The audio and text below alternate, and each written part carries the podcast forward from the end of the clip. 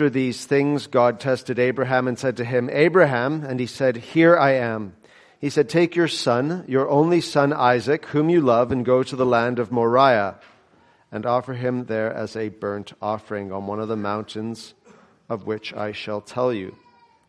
So Abraham rose early in the morning, saddled his donkey, and took two of his young men with him, and his son Isaac. And he cut the wood for the burnt offering and arose and went to the place of which God had told him. On the third day, Abraham lifted up his eyes and saw the place from afar. Then Abraham said to his young men, Stay here with the donkey. I and the boy will go over there and worship and come back again to you. And Abraham took the wood of the burnt offering and laid it on Isaac his son. And he took in his hand the fire and the knife. So they went, both of them together. And Isaac said to his father Abraham, My father. And he said, Here I am, my son. He said, Behold the fire and the wood, but where is the lamb for a burnt offering? Abraham said, God will provide for himself the lamb for a burnt offering, my son. So they went, both of them together. When they came to the place of which God had told him, Abraham built an altar there and laid the wood in order, and bound Isaac his son and laid him on the altar on top of the wood. Then Abraham reached out his hand and took the knife to slaughter his son. But the angel of the Lord called to him from heaven and said, Abraham, Abraham. And he said, Here I am. He said, Do not lay your hand on the boy or do anything to him, for now I know that you fear God seeing that you have not withheld your son, your only son, from me. And Abraham lifted up his eyes and looked, and behold, behind him was a ram caught in a thicket by his horns.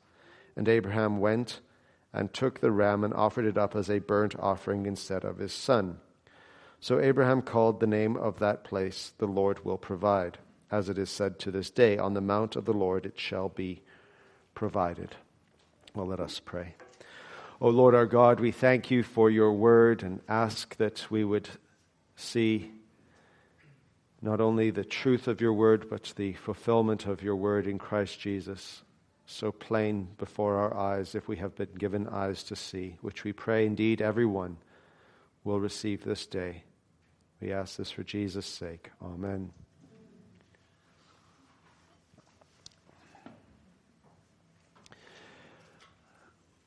One of the advantages of Easter is the chance to ask you a very direct question as we begin.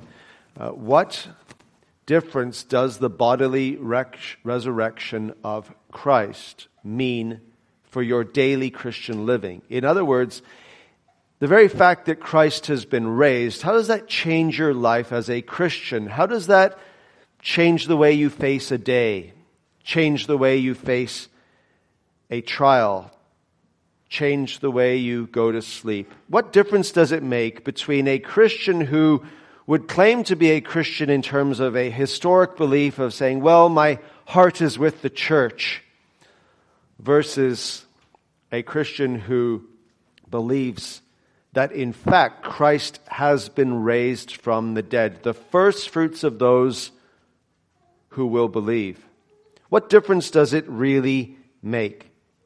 And as we turn to Genesis chapter 22, what we find is that the great issues of the Christian life are always plain and simple.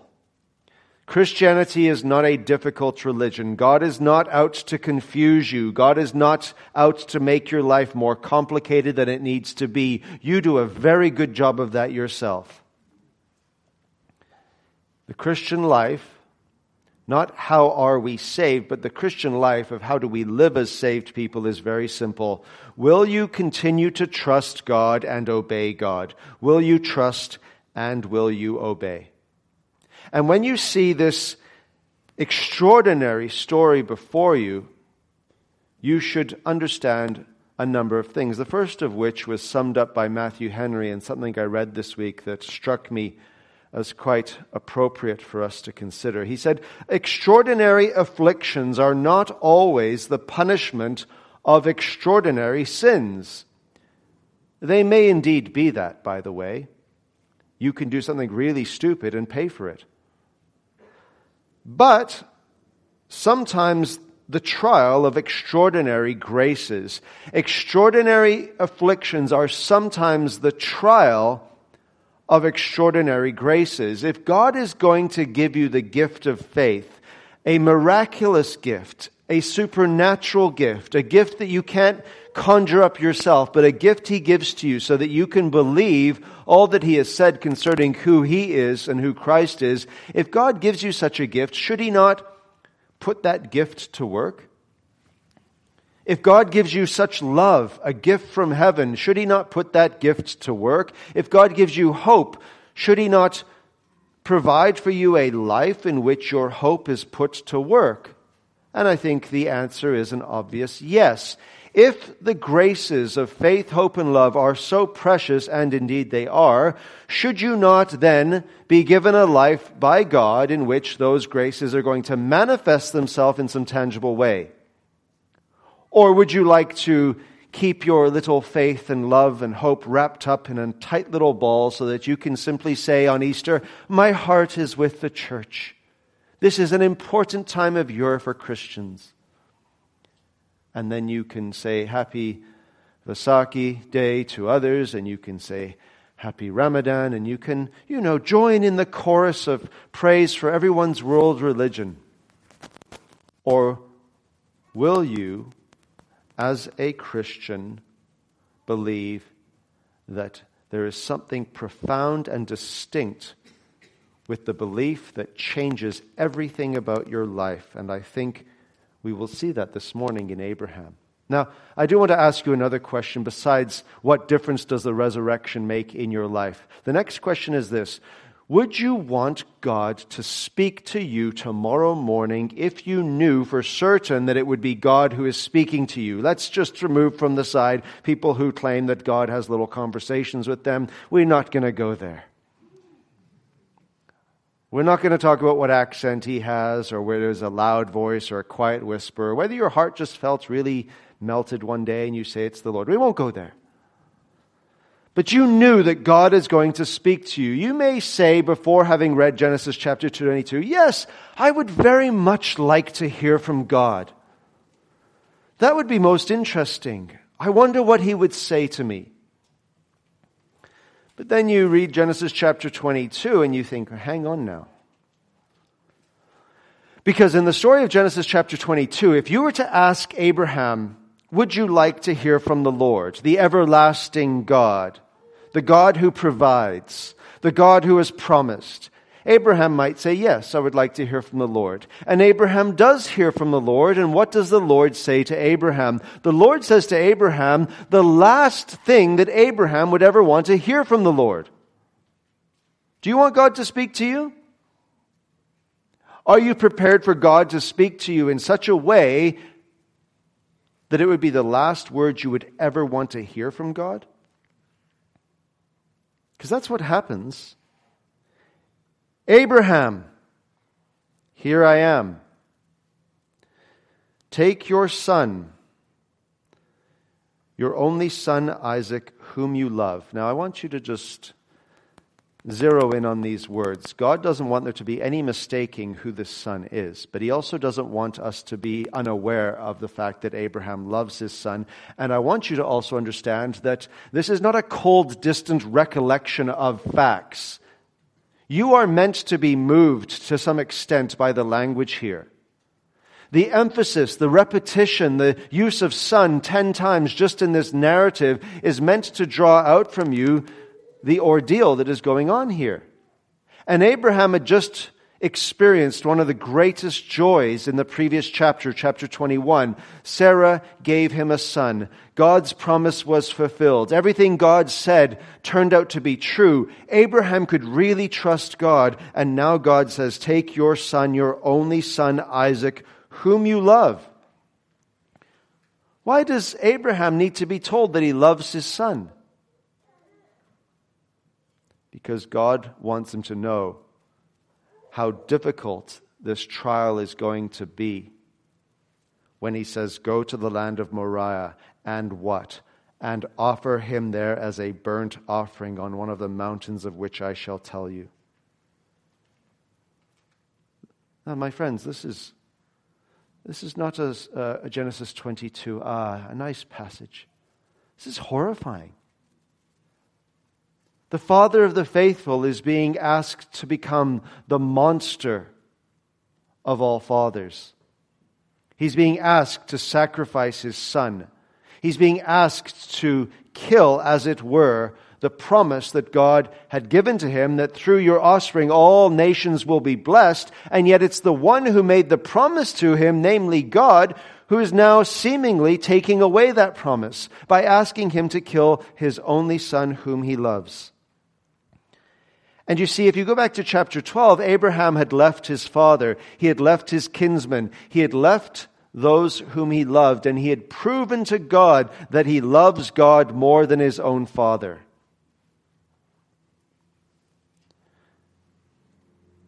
But what do you think might take a little more love?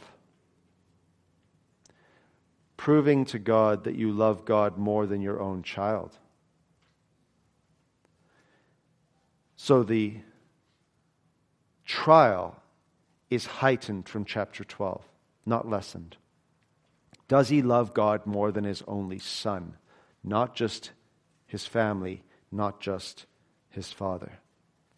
And Abraham had been put through various trials, and he had experienced the grace of God. But would this be too much for him in the end?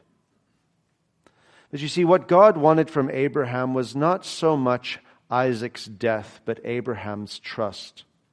That's what God wants from Abraham. And you see Abraham's obedience. He rose early in the morning. He didn't, like Luther, before the Roman Catholic authorities, say, I need more time to consider this, and come back 24 hours later. He didn't plot alternative circumstances and say, you know what?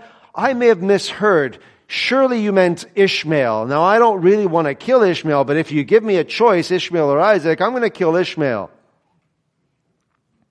And he doesn't debate with God like he had done, where he pleads over Lot and Sodom and has a debate with God. We don't read of him debating. We don't read of him plotting alternative circumstances. We don't ask, see him asking for more time. We see Abraham waking up early in the morning and obeying God. And he takes two young men with him and his son Isaac. You wonder why did he take two young men with him? So that every matter may be established by two or three witnesses. This is a public trial as much as it is a personal trial. And he goes and sees the place from afar in verse 4. And then Abraham says to the young men, Stay here with the donkey because I and the boy. This is only something that I can do with my son. We will go over there and worship and come again to you. Abraham is going to sacrifice, but he calls it going to worship. And you see, all true worship will always involve some degree of sacrifice. There is no true worship where there is no sacrifice. And that manifests itself in a whole number of levels, even in terms of the Christian life. Offer your bodies as what? Living sacrifices. Everything about what we do as Christian involves sacrifice, but especially worship. Worship isn't just meant to tickle your ears and make you feel good and you come in and you're entertained and you leave and you feel like, well, that was just so enjoyable. There's a sense in which true biblical worship is going to actually be difficult for you. Because you're a sinner. And churches spend their entire existence figuring out how they can make a worship service purely enjoyable. The pastor, you know, i i was listening to Van Morrison, uh, his hymns to the silence. Don't start judging me. His good Christian music on the way to church with my father. You know, some of these guys, they come in and they, they're raised up, you know, all of a sudden there's smoke and they, they're actually just there and music comes on and, and it's just a great time. But true worship is sacrificial. I want you to bleed sitting here. Bleed in terms of the sacrifice where you've got to listen to a prayer that isn't 10 seconds long. One of my son, Josh, his friend, a very good friend of his, and he, he knows stats on everything. You know, any NBA game, he's like, Did you know that in 19. I'm like, Whoa, Jaden, calm down, brother. But one time, actually, it got to our church. He says, You know, the first time I came to your church, you prayed for 10 minutes. 10.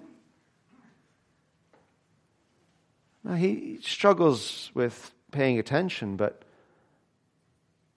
there's something about true biblical worship. It's going to require something of you, you know, a bit of effort, a bit of focus, a bit of knowing that your mind is prone to wander, but bringing it back to know that you need to have real dealings with God. Abraham says, We will go and worship. We will go and sacrifice. He could have said one or the other. It's the same thing. And come back again to you. So he takes the wood of the burnt offering and he lays it on Isaac his son. Now, if you can't see here now how Isaac is a Christ figure. I'm not sure what else I can say to you except it's just that obvious. As Jesus carried his cross, so Isaac is carrying the wood to his own destruction. And Abraham has the fire and the knife, and they go both of them together. The way in which the text just emphasizes things again and again, they are together, they are going to come back. He loves him, his son, his son. It's simple, the language. There's nothing complex about it. But the way in which the Hebrew comes together, it's, it's really quite beautiful. Because notice when they speak to each other in verse 7, Isaac said to his father Abraham, here's the conversation. It begins with my father, and what does it end with? My son. My father. And he said, Here I am, my son. My Father, my Son. Take your Son, whom you love. And I think verse 7 is one of the more harrowing verses in all of God's Word. Imagine having to be Isaac and say this Behold, the fire and the wood. But where is the lamb he knows what's happening. A sacrifice is going to take place. But where is the lamb for a burnt offering? Where is it, Father? Where's the lamb that you're going to sacrifice? And yet, he is that lamb. And Abraham tells him, God will provide for himself the lamb for a burnt offering, my son. You see again what words end the conversation?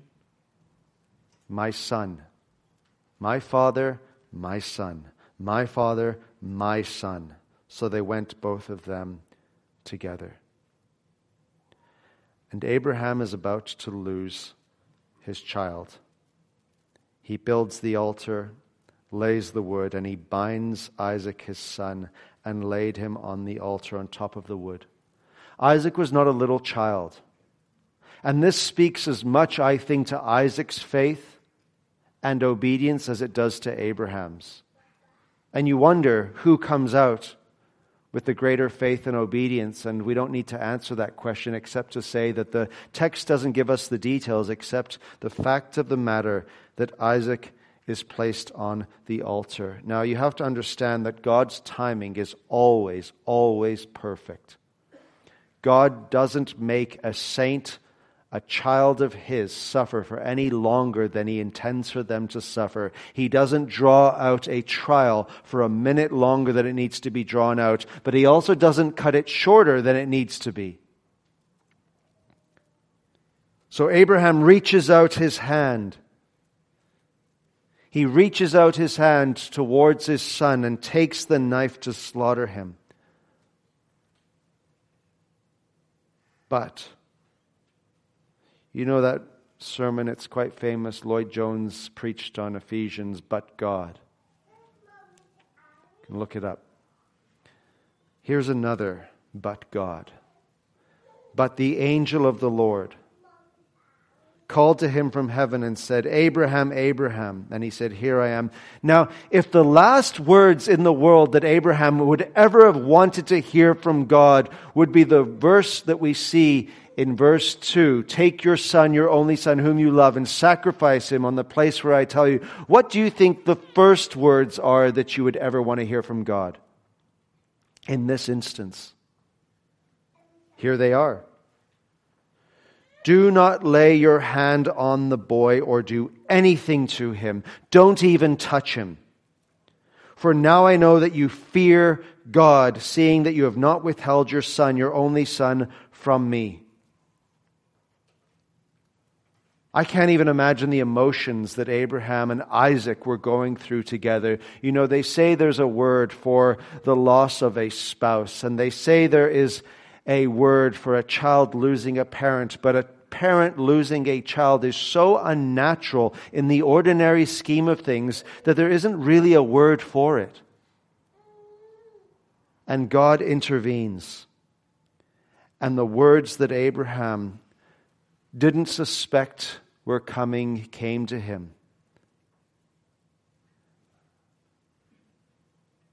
And he says, Now I know that you fear God. Do you see something else? That worship and sacrifice are essentially the same thing. The life of faith and the life of obedience is the same thing as fearing God. Do you want to know what it is to live a life of faith? It's to fear God. Do you know what it is to fear God? It's to trust God. Do you know what it is to trust God? It's to live in obedience to God. Do you know what it is to live in obedience to God? It's to offer your body as a living sacrifice. Do you know what it is to live your body as, an, as a sacrifice? It's to worship God. Basic concepts, nothing difficult. Except the basic concepts are the most difficult. Now I know. Now I know.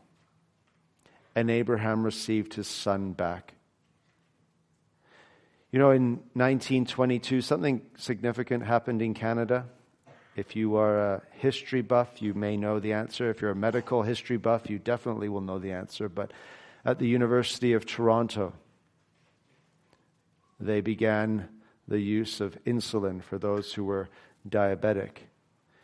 And uh, Leonard Thompson, I think he was a 14 year old, was the first to receive uh, insulin for uh, his diabetes. And what would happen to these young children in these hospitals at this time is that they would, many of them, slip into a comatose state. Uh, one reason was not only because of what was happening because of diabetes, but their, their general intake of calories each day was as low as 350 calories, which really isn't enough to survive on. And so they would fall into a coma, and parents would have to come in knowing that their child, up until this point, would not survive.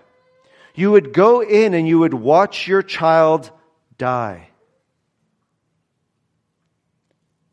And then insulin was discovered and these heroic doctors who actually sold the patent for one dollar so that it could be distributed far and wide came in and they would give insulin to these children. And all of a sudden, slowly but surely, they would awaken from this coma and they would slowly but surely be able to eat and they would be able to function in a way that brought joy and hope. And you can imagine what it would be like in that room for all of a sudden this cure comes in of sorts and they receive their child back from the dead. Now, that was based upon a medical miracle, so to speak. But what Abraham goes through is actually based on something even greater, and that is trust in God. And because it's based on something greater, trust in God, the promise will be even greater. You see, in verse 5, if we just go back to verse 5, I want us to understand something that the ESV clouds this just a little bit, and I think the NIV probably gets closer to what is exactly going on. But he says, I and the boy will go over there and worship and come again to you. And the NIV heightens the we will come again to you. Abraham went to go and sacrifice his son. And the text tells us that he drew out his hand with the knife to sacrifice him so that we would be left in no doubt that he was planning to do exactly what God had called him to do. But the question is, why does he say so early on, we will come back? Why does he say that? And the answer we get is in the book of Hebrews. By faith, Abraham, when he was tested, offered up Isaac. And he who had received the promises was in the act of offering up his son. What promise was he a recipient of? That through Isaac, all the families of the earth would be blessed. So the author of Hebrews is drawing out how utterly against common sense and reason this was, that he was in the act of offering up his son to whom he'd received the promises that through this son, everyone would be blessed. And then verse 19, he considered. Abraham went to worship God, and he went to worship a God that he considered was able even to raise him from the dead, from which, figuratively speaking, he did receive him back. What difference does the resurrection make in your life? That was the first question. And here's the answer. The resurrection means that you can wake up in the morning and you can face anything that this world hurls at you.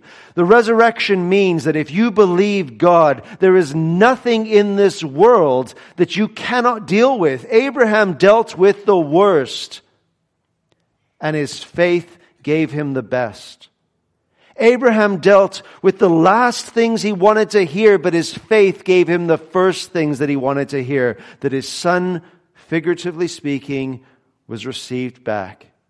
And as soon as that angel of the Lord said to Abraham, Abraham, Abraham, do not lay a hand on the boy, what did that mean for the angel of the Lord? That he would one day be placed upon that altar.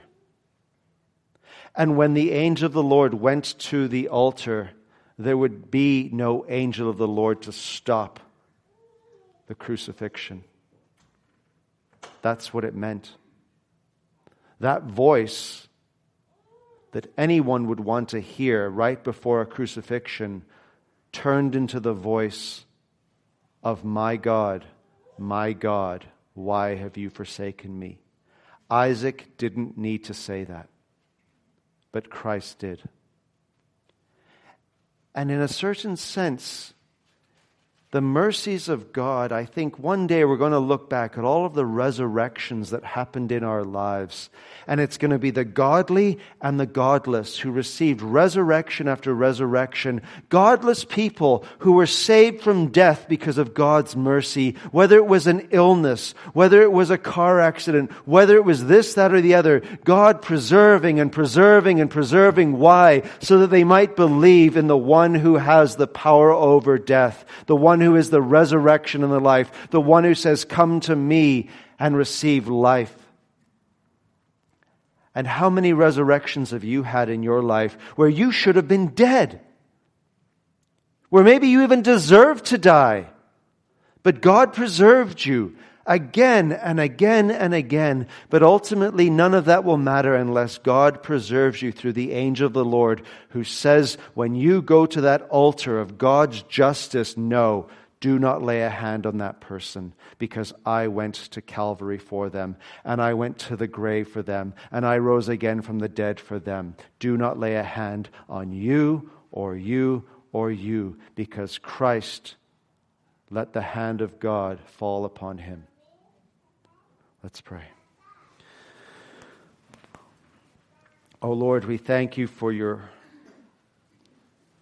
promise of resurrection, of life, so that it doesn't actually matter, in a sense, what we face today, tomorrow, weeks from now, months from now, years from now, decades, but that we believe that God is able to raise the dead and has done so through Jesus Christ already, the first fruits of them who will believe. We pray that we will believe and we will worship. We pray this for Jesus' sake. Amen.